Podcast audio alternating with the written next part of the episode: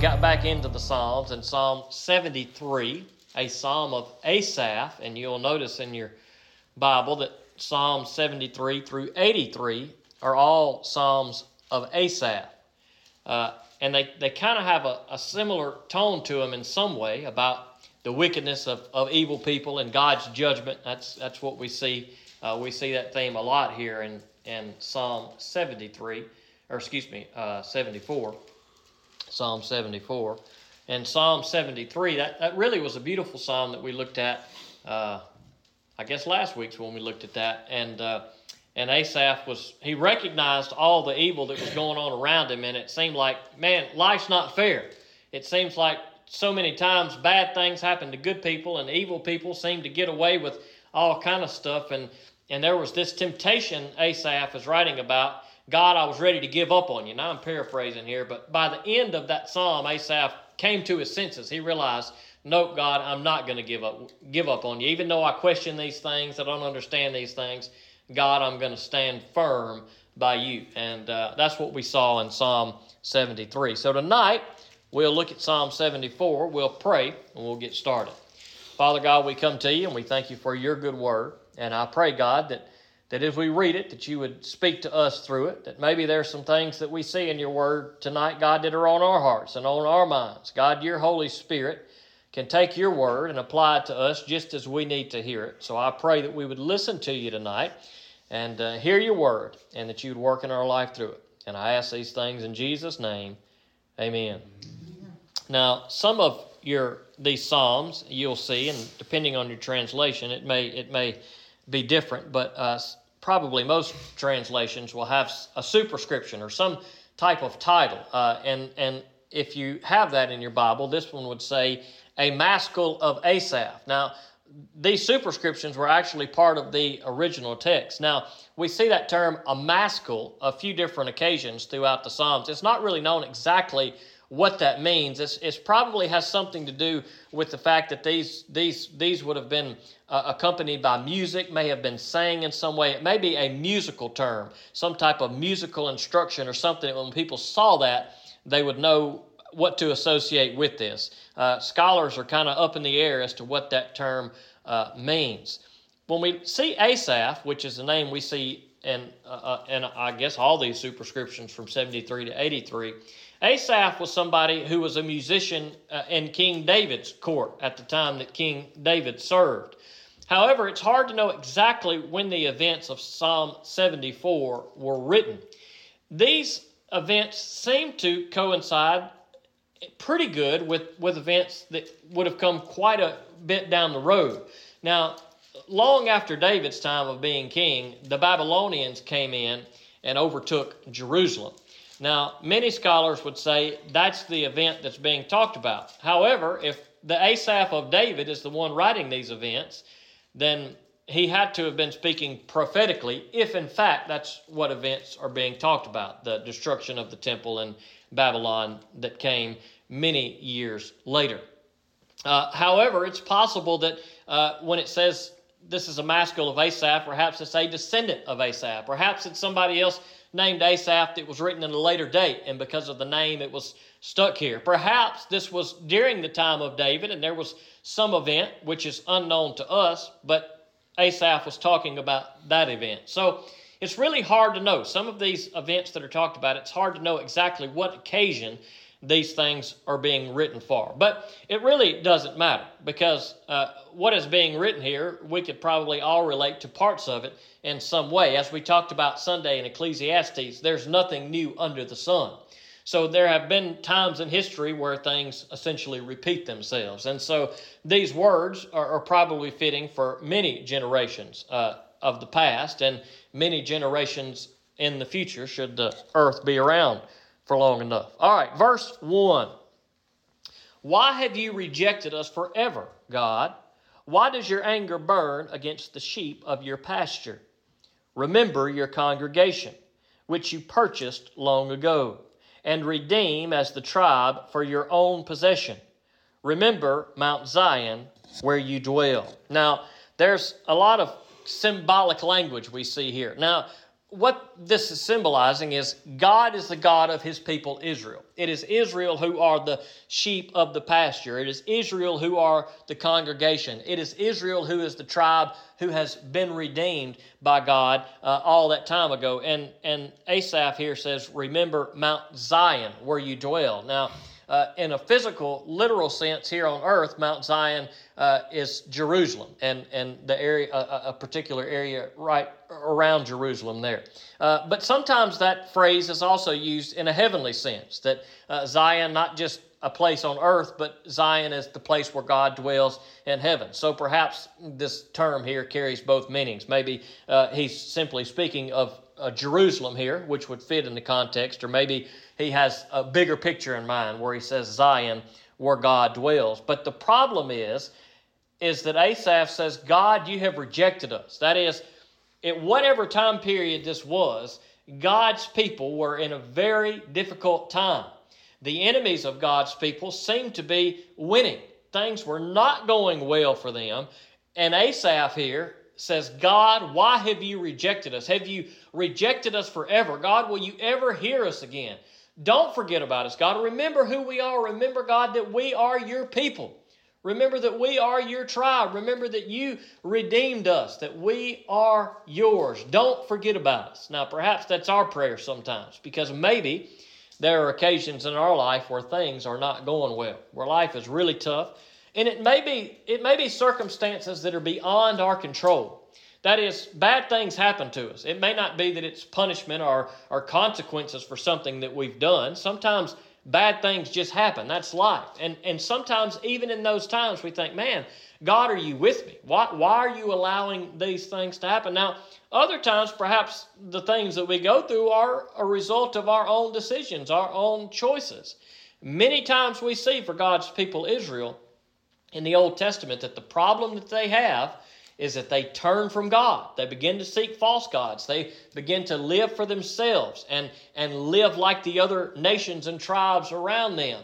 And it gets them into trouble. When they're with God, God protects them. But when they leave God, they lose God's protection. Now, God is so gracious that even though they do all this evil and they turn their back on God, man, many times they are faithful. The faithful remnant calls out to God, and God has mercy on them, and God delivers them. But a lot of times God allows them to be overtaken by their enemies because of because of their sin, because of their disobedience. And here's an occasion where Asaph says, Look, God, I feel like we are forgotten. Your people, we feel like we have been forgotten. God, where are you? And perhaps that's a question that we ask sometimes in our times of trouble. Verse 3 Make your way to the everlasting ruins, to all that the enemy has destroyed in the sanctuary. Your adversaries roared in the meeting place where you met with us. They set up their emblems as signs. Now, this type of language that we see here, it does sound a lot like what takes place later down the road when when the temple is destroyed and and and, and things are left to ruin and and uh, people are not worshiping God. And we see this language here that the place where they would meet God in the sanctuary, it seems that these places are in ruins and these emblems of these false gods or these other signs have been placed there. A place where God used to dwell and God's people used to dwell with God have now been overtaken by the enemy. So things are not good here for God's people. Verse 5 It was like men in a thicket of trees wielding axes then smashing all the carvings with hatchets and picks. They set your sanctuary on fire. They utterly desecrated the dwelling place of your name. They said in their hearts, Let us oppress them relentlessly. They burned down every place throughout the land where God met with us. Now, whatever the situation is here, it is not a good situation for God's people. At one point, at some point, God's people were doing well. Now, if this is in fact the Asaph that was with David, well, that was a pretty good time for God's people. But man, by the time David came onto the scene, and then Solomon, and then the kings that followed after him, things got really bad really fast because there were a lot of bad kings, more bad kings than good kings. And so perhaps there was a time, no doubt there were times in Israel's past where they were really seeking the Lord. They had places where they would go and worship the Lord, and the Lord would dwell with them. But now these enemies that seem to be strong and ferocious, they have come in and they have destroyed all of that. So where are God's people going to go? What are they going to do now? They they are in a bad situation. Let's continue to read on verse 9. There are no signs for us to see. There is no longer a prophet, and none of us knows how long this will last. God, how long will the enemy mock? Will the foe insult your name forever? Why do you hold back your hand? Stretch out your right hand and destroy them. So they are looking for some hope, but but man, it just seems like God is totally absent in their life. Now, now God is is is always around, but sometimes God allows us to go through things, perhaps to strengthen our faith. Perhaps sometimes it is a consequence of some sin that we have committed, and God wants to get our attention. But in this particular situation, and maybe in situations in our life, we just think, God, are you even there? Do you, do you even care about me? Do you even exist? Are you completely absent, God? Have you have you turned your back on me? God, please, I'm calling out to you now. God, I need you. We are in a bad situation. The, the enemy is coming down upon us. That's what Asaph says here. And he says, Look, there is no longer a prophet, and none of us knows how long this will last. That's probably the worst part of going through a bad situation is you don't know how long it'll last. Now, ideally, we would we would all want our bad situations to to come and go really quickly. All right, come for a day and then leave. But but oftentimes, hard times in our life, they come for a day, for a week, for a month, for a year, for a decade. Sometimes our hard situations kind of linger on. But we cannot give up faith on the Lord. We, we must call out to the Lord and seek the Lord just as Asaph was doing here. Even if we say, God, I don't even, it don't even feel like you're around. I don't feel your presence. God, are you there? How long will this last? But at least Asaph is continuing to call out to God. He is not giving up on God. Perhaps he's, he's wrestling with God in a sense, saying, Okay, God, are you there? Are you, are you listening? Do you care? Do you hear me? Are you going to come to my rescue? Are you going to come to our rescue? But it's always better for us to wrestle with God than to give up on God. Maybe we wrestle with why God allows things and how God does things. But if we're wrestling with God, that's a good place to be. And so we need to we need to keep wrestling and saying, God, I don't get it, I don't understand it, I don't feel your presence, but God, I know you're there, I know you're good, I know you're with me. So I'm going to call out to you. And that's what Asaph was doing. He was being honest. If you read Psalm 73, he's just being honest. God, I was ready to give up on you. It didn't seem fair, but then I, I came to my senses and I didn't give up on you. And perhaps there have been times in our life, or maybe there will be in the future, where we may be tempted because of our situation and circumstances that we may say, man, if God is good, why is He allowing this? I, I'm tempted to give up on God. But don't give up on God because He has been patient and gracious and faithful to not give up on us. And so we must not give up on God even in the tough times. The desire here of Asaph in verse 11 is, Why do you hold back your hand? Stretch out your right hand and destroy them. Okay, so these enemies that are coming against God and God's people seem to be winning.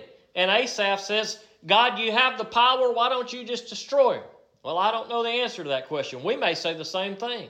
We may see evil people or evil nations in our world today, and we may say, God, why don't you destroy them? Well, perhaps God has mercy. God certainly is patient, not wanting any to perish, as the scripture says, but all to come to repentance.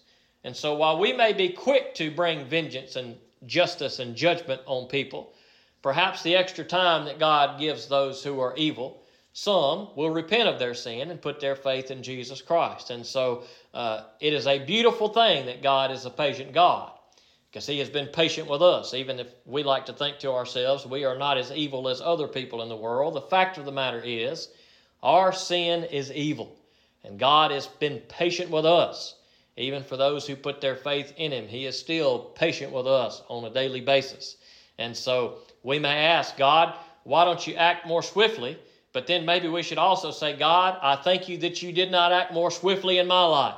God, you have been patient with me, so let me be patient with others, even if I don't understand why you don't act quicker than you do sometimes. Verse 12 God, my King, is from ancient times, performing saving acts on the earth. You divided the sea with your strength. You smashed the heads of the sea monsters in the waters. You crushed the heads of Leviathan. You fed them to the creatures in the desert. Okay, so Asaph is here saying, God, the enemies look strong. They're, they're kind of getting their way. They're mocking you. They're attacking your people. God, why don't you do something? God, I know you have the strength. And that's what he calls out here in verse, verse 12. He says, God, you are from ancient times. You are eternal. God, you are all powerful. You have always been. You will always be. You divided the sea with your strength. He's recalling when God parted the Red Sea, the, the power of God. God, you have the power to do whatever you want. You've parted a sea, God. And then he goes on to say, You smashed the heads of sea monsters in the water. You crush the heads of Leviathan. Now, that's a term, Leviathan, that we see on occasion in Scripture. And uh, it was probably some type of sea creature. When we see phrases like sea monster, I don't, I don't know necessarily that it's some gnarly monster that we've never seen before, but uh, perhaps it was just a big fish. Perhaps it was some giant squid or big whale or something that, that when people saw in those days, it was new to them. Nothing's really new to us nowadays. We, we're familiar with whales and all these sea creatures that, that are giant, that are huge. Uh, and, and we watch them on the Discovery Channel and we see a creature, we don't know what it is. We look on our phone and we can quickly learn what this creature is. But in those days, uh, stories uh, would probably go far and wide about these creatures that would be seen. And if you didn't see it with your own eye, you didn't see it. There was no internet to look at it. And so I suspect the stories of sea monsters or dragons, as some of your translations may say, uh, perhaps when we hear those terms, dragon and sea monster, we have this, this fairy tale type of idea of what we see for sea monsters and dragons on movies today. But perhaps these were terms that simply were applied to other big sea creatures that existed then and exist now. Perhaps they applied to things like dinosaurs or other things like that. And so even though the Bible has terms like dragon or sea creature, uh, I don't think that these are mythical beings. I think that these are simply the terms that they use to describe uh, sea creatures and other animals that we may use other terms to describe. What they called a sea monster, perhaps we simply call a whale.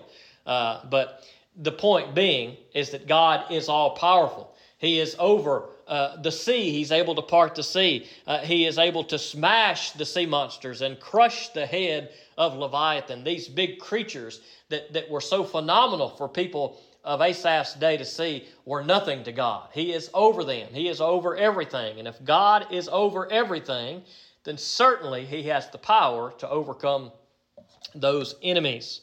Verse 15 You opened up springs and streams, you dried up ever flowing rivers. The day is yours, also the night. You established the moon and the sun. You set all the boundaries of the earth. You made summer and winter. Again, the author here is continuing to speak of the power of God. He parted seas. He's over these big monsters, these big creatures. He can open up springs and streams. He can uh, dry up flowing rivers. Whatever God wants to do, He has the power to do at the sound of His voice. He could tell a river to dry up and it would dry up. He could cause water to flow when he wanted water to flow. He created the day, he created the night, he made the moon, he made the sun. He spoke and these things came into existence.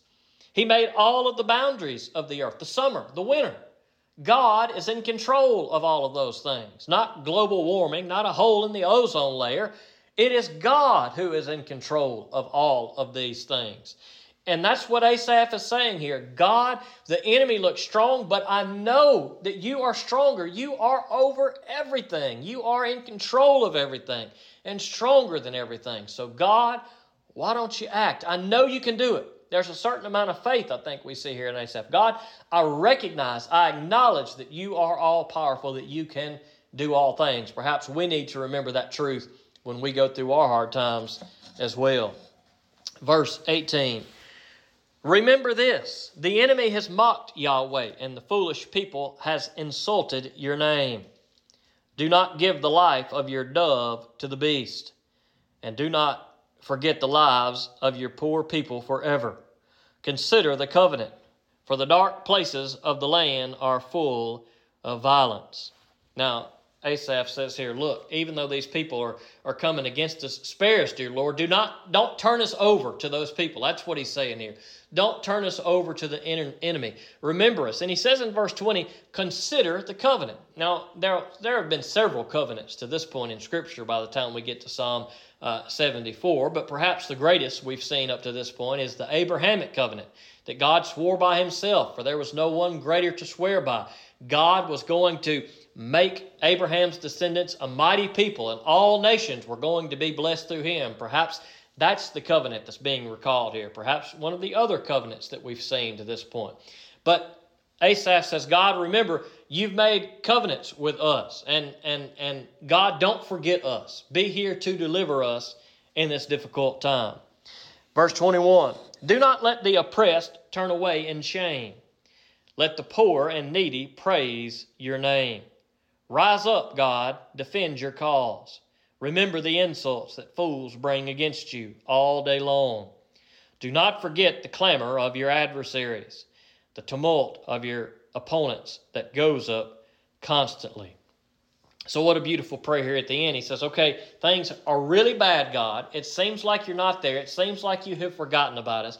But, God, even though it appears that way, I know you are good. I know you are above all things and over all things. And so here at the end, he says, Look, do not let the oppressed turn away in shame. Uh, uh, let the poor and needy praise your name. Rise up, God, and defend your cause. What else can we do in times of trouble? I mean, we may not understand why God allows it. It may not feel like God's around. Uh, we may wonder why God is doing things the way He is doing things. But who else are we going to call out to to deliver us in our times of need apart from the Lord? There is no one that we can call out to. So, as bad as things may have seemed for Asaph and even for us, when it comes down to it, we can work through these things in our mind and come up with these questions like Asaph had in Psalm 73 and Psalm 74. But at the end of the matter, he came to the place that we need to come. And that is God, you are our only hope. So deliver us from this this time and these enemies that we are up against. And what beautiful words of verse 20 consider the covenant. Because God saves us because of His grace and mercy, not because of anything that we have done. Jesus gives us a better covenant by His own blood, by His own body, that He gave His life on a cross, that we should be forgiven of our sins. And so, when we are in the midst of our hard times, we don't come before God and say, God, be with me, deliver me, help me, because I am so good, because I am so awesome, because I am so great and so beautiful and so powerful and so smart and so witty and do so many good works. That's not how we pray to God. We don't pray to God in that way. If you do, then you need to read your Bible a little bit more. We don't pray to God in that way. We pray to God and say, God, we come to you because of what Jesus has done. And that's it. God, I'm coming to you now. I feel like I'm overtaken, and maybe we are sometimes overtaken by our sin and we need to repent. Sometimes we just feel like we're overtaken by life and life circumstances. And we come to God and say, God, I need your help, not because I'm anything, but God, because you are everything. I come to you, God, because Jesus Christ died on the cross so that I could have power over the things of this world and be forgiven of my sins and have the strength and comfort to make it through. And God, I come to you now, and I come to you because of my relationship with Jesus Christ and what He did, and not because of anything that I have done. And that's where our prayers need to come from. That's where our prayers need to need to even if they don't start there, even if they start out like that of Asaph, where we're questioning God and angry at God. Hopefully, our prayer always comes back, back to God, even still, you are good. You are in control. You are powerful. And God, I, I praise you and I serve you and I love you because of Jesus Christ. I come to you for forgiveness, not because what I did, but because of what Jesus did. I come for you to you for power, God, because I don't have it on my own. And if there's any power to be had, it is only to be had at the foot of the cross of Jesus Christ. Let's pray. Father God, we come to you. We thank you for your good word. I pray that you would help us. Maybe, maybe there are some here tonight and they are struggling with something in their life. God, maybe it's sin. God, maybe it's just life, dear Lord. Maybe life is just hard. God, maybe there are some in here tonight that, that are questioning you right now feel, feel like you're absent, dear Lord. But God, let us be reminded that you are ever present. You are there with us. And God, sometimes if we don't feel your presence, it may not be that you are not with us. It may be that, that we are not with you, dear Lord. It may be that we're not seeking you. So, God, if that's the case, I pray that we would just give you a little time, maybe spend more time in prayer or spend a little more time in your word, God. Dear Lord, I pray that you would just help us to be those who don't, don't give up on you in the midst of trouble. But God, to remember that you are good, you are almighty, you are all powerful. And that, God, you, you promise to be with us and you show that promise of your love to be with us through Jesus Christ. So, God, in the midst of our struggles, help us just to be humble enough to come before you, dear Lord, not based on our own merits, but solely based on Jesus Christ. That we put all of our faith and trust and hope in Him and what He has done. That God, any deliverance, any power, any comfort, any strength, any forgiveness that we receive, God, it is only because we have put our faith in Jesus Christ. So I pray, God, that if there's one that has not done that in this room tonight, that they would. God, if there are those in this room that have done that, maybe even still they're going through a difficult time, I pray that they would just continue to seek Jesus all the more today. And I ask these things in Jesus' name. Amen.